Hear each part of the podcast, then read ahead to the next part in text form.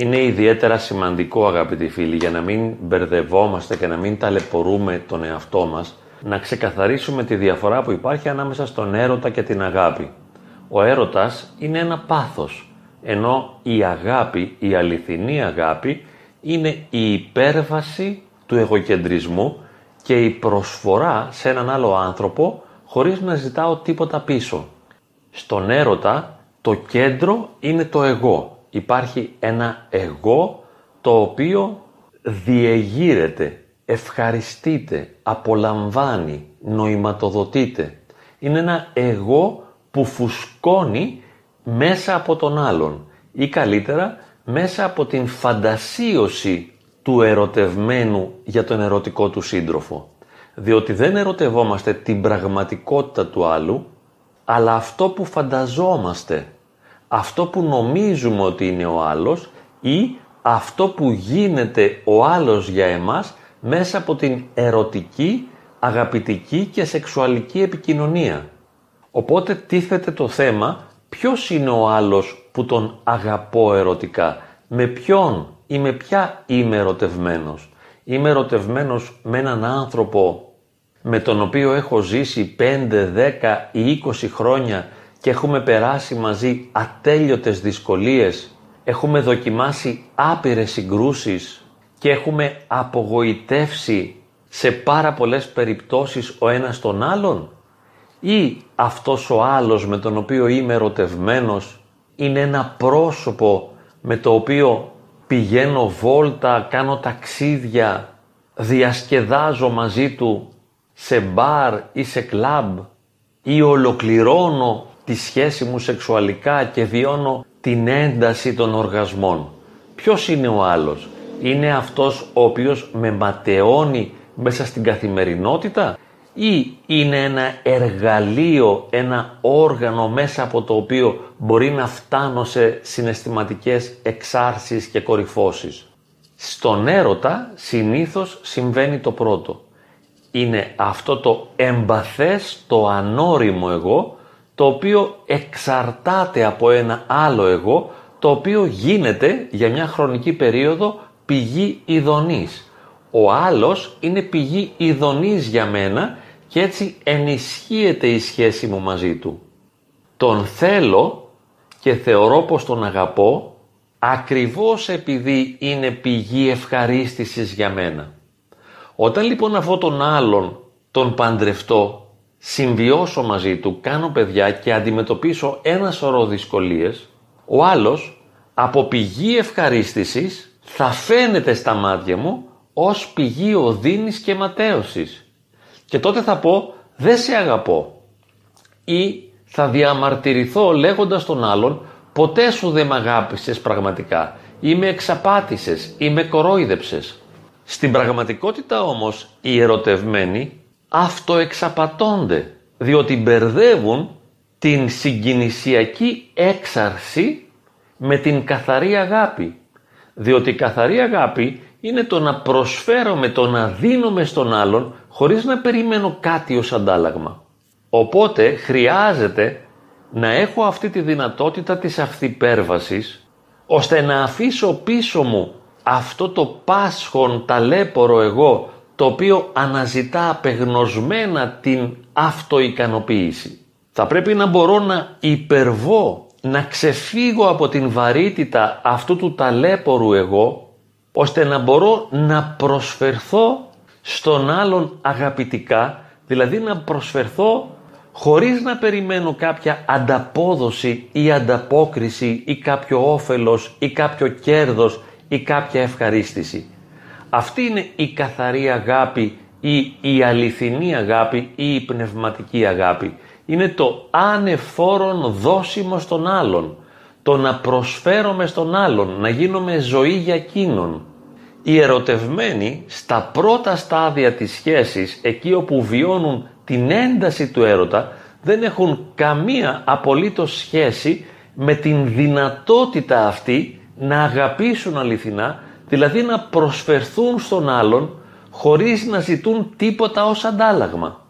Αυτό που βιώνουν οι ερωτευμένοι είναι μια συναισθηματική συγκινησιακή διεγερσιμότητα η οποία προκαλεί ευχαρίστηση και νοηματοδοτεί και καλύπτει την κενότητα και τις βαθιές ανάγκες της ύπαρξής τους. Και όσο πιο απεγνωσμένη είναι μια ύπαρξη, τόσο περισσότερο ανάγκη έχει να δοθεί ερωτικά σε έναν άλλον για να αντλήσει από εκείνον όλη την ευχαρίστηση που χρειάζεται και όλο το νόημα που έχει ανάγκη.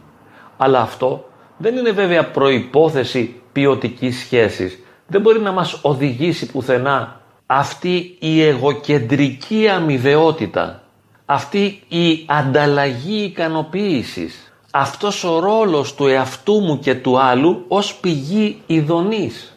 Αυτή η ερωτική διάσταση θα παρακμάσει, θα φθαρεί, θα εκπέσει, θα διαλυθεί, θα εξαφανιστεί. Είναι πρόσκαιρη, είναι εφήμερη, δεν μπορεί να έχει διάρκεια. Γι' αυτό θα καταλήξει οπωσδήποτε σε εμπειρία ματέωσης. Και θα φτάσουμε στο σημείο τότε να πούμε ότι με πούλησες, με πρόδωσες, με εξαπάτησες, ποτέ δεν με αγάπησες. Αν με αγαπούσες αληθινά, δεν θα με απογοήτευες τώρα. Εάν με είχες αγαπήσει αληθινά, δεν θα με πλήγωνες τόσο πολύ. Εάν με αγαπούσες αληθινά, θα συνέχιζες δηλαδή να είσαι πηγή ευχαρίστησης, ικανοποίησης και ειδονής για μένα. Ενώ τώρα που διαπιστώνω ότι με πληγώνεις και με πονάς, τώρα που έχω δει ολόκληρο το πάσχον εγώ να βγαίνει στην επιφάνεια και να ζητά απεγνωσμένα να πάρει χωρίς να δώσει, βιώνω απογοήτευση. Γιατί εγώ νόμιζα πως θα είσαι η χαρά μου και τώρα διαπιστώνω πως είσαι ο πόνος μου. Και όλοι βέβαια γνωρίζουμε την εμπειρία των ερωτευμένων και τις εξωτερικεύσεις των συναισθημάτων των ερωτευμένων. Πόσο γλυκά και τρυφερά μιλούν ο ένας τον άλλον και πόσα υπόσχονται. Και αυτοί οι ίδιοι ερωτευμένοι μπορούν να φτάσουν μετά από χρόνια συμβίωσης σε μια τόσο μεγάλη παρακμή ώστε να μην μπορούν ούτε καν να δουν ο ένας τον άλλον, να μην μπορούν να μιλήσουν, να μην μπορούν να σκεφτούν ο ένας τον άλλον. Και φτάνει να πει κάποια στιγμή ο σύζυγος και μόνο που σε σκέφτομαι μου έρχεται να κάνω εμετό. Και να απαντήσει η σύζυγος στο τηλέφωνο και εγώ μόνο που σε σκέφτομαι με πιάνει διάρκεια. Οπότε ο άλλος, αυτός ο οποίος κάποτε ήταν η πηγή της χαράς και του νοήματος, τώρα γίνεται το αίτιο πρόκλησης ψυχοσωματικών διαταραχών. Πώς φτάνουν οι άνθρωποι σε αυτό το σημείο; Διότι δεν μπόρεσαν να αγαπήσουν αληθινά. Δεν μπόρεσαν να υπερβούν αυτό το εγώ. Όχι δεν ήθελαν, ούτε δεν ήξεραν. Δεν μπορούσαν να αγαπήσουν. Δεν πληρούσαν τις προϋποθέσεις και τις προδιαγραφές οι οποίες θα τους επέτρεπαν να αγαπούν αυθυπερβατικά, υπερβαίνοντας τον εαυτό, υπερβαίνοντας το εγώ, αφήνοντας κατά μέρους το πάσχον εγώ τους, βάζοντας στην άκρη τον ταλέπορο εαυτό τους, ώστε να μπορέσουν να δουν τον άλλον με έναν καθαρό τρόπο. Θα έπρεπε να είχαν τη δυνατότητα να υπερβαίνουν τις ατομοκεντρικές τους ανάγκες, ώστε να προσφέρονται στον άλλον και να τον προσλαμβάνουν αγαπητικά και να τον ξεκουράζουν και να τον αναπαύουν αγαπητικά. Αλλά αυτό δεν έχει καμία σχέση με τον έρωτα. Και ο έρωτας δεν αποτελεί καμιά εγγύηση ότι έχουμε τη δυνατότητα να ζήσουμε την καθαρή, την γνήσια αγάπη. Και ενώ λοιπόν η συντριπτική πλειοψηφία των ανθρώπων έχει την δυνατότητα να ερωτευθεί και μάλιστα συμβαίνει συχνά όσο πιο ψυχοσυναισθηματικά ανώριμος είναι ένας άνθρωπος τόσο περισσότερο μπορεί να ερωτεύεται τόσο πιο έντονα είναι τα ερωτικά συναισθήματα που βιώνει και τόσο πιο πολύ προσκολάται και εξαρτάται από τον άλλον. Και πώς θα μπορέσει μετά να μεταποιήσει, να μεταρσιώσει αυτή την εξάρτηση και αυτή την προσκόλληση σε καθαρή αγάπη. Πώς είναι δυνατόν να αφήσει πίσω του τον εαυτό του για να δει τον άλλον έτσι όπως πραγματικά είναι; Πώς θα μπορέσει να υπερβεί τις δικές του ατομικές εγωκεντρικές ανάγκες ώστε να μπορέσει να προσφερθεί και να αναπαύσει και να χαροποιήσει τον άλλον; πώς θα μπορεί να είναι πηγή χαράς και νοήματος και ζωής για τον άλλον; Δεν είναι δυνατόν να συμβεί. Συμπεραίνουμε λοιπόν μέσα από αυτούς τους προβληματισμούς ότι ο ερωτισμός δεν έχει καμία σχέση με την αγάπη. Και βέβαια αυτή η επίγνωση δεν έχει μια ιδιαίτερη πρακτική χρησιμότητα. Το να το ξέρω δεν με λυτρώνει. Αλλά αυτή τη στιγμή το μόνο που μπορώ να κάνω μέσα από τη δική μου προσωπική εμπειρία και μέσα από τα ακούσματα και τις επικοινωνίες με τόσους ανθρώπους το μόνο που μπορώ να κάνω είναι να το εκφράσω, να το εξωτερικεύσω, να το κοινοποιήσω, να το ανακοινώσω και λέω καμία σχέση ο έρωτας με την αγάπη.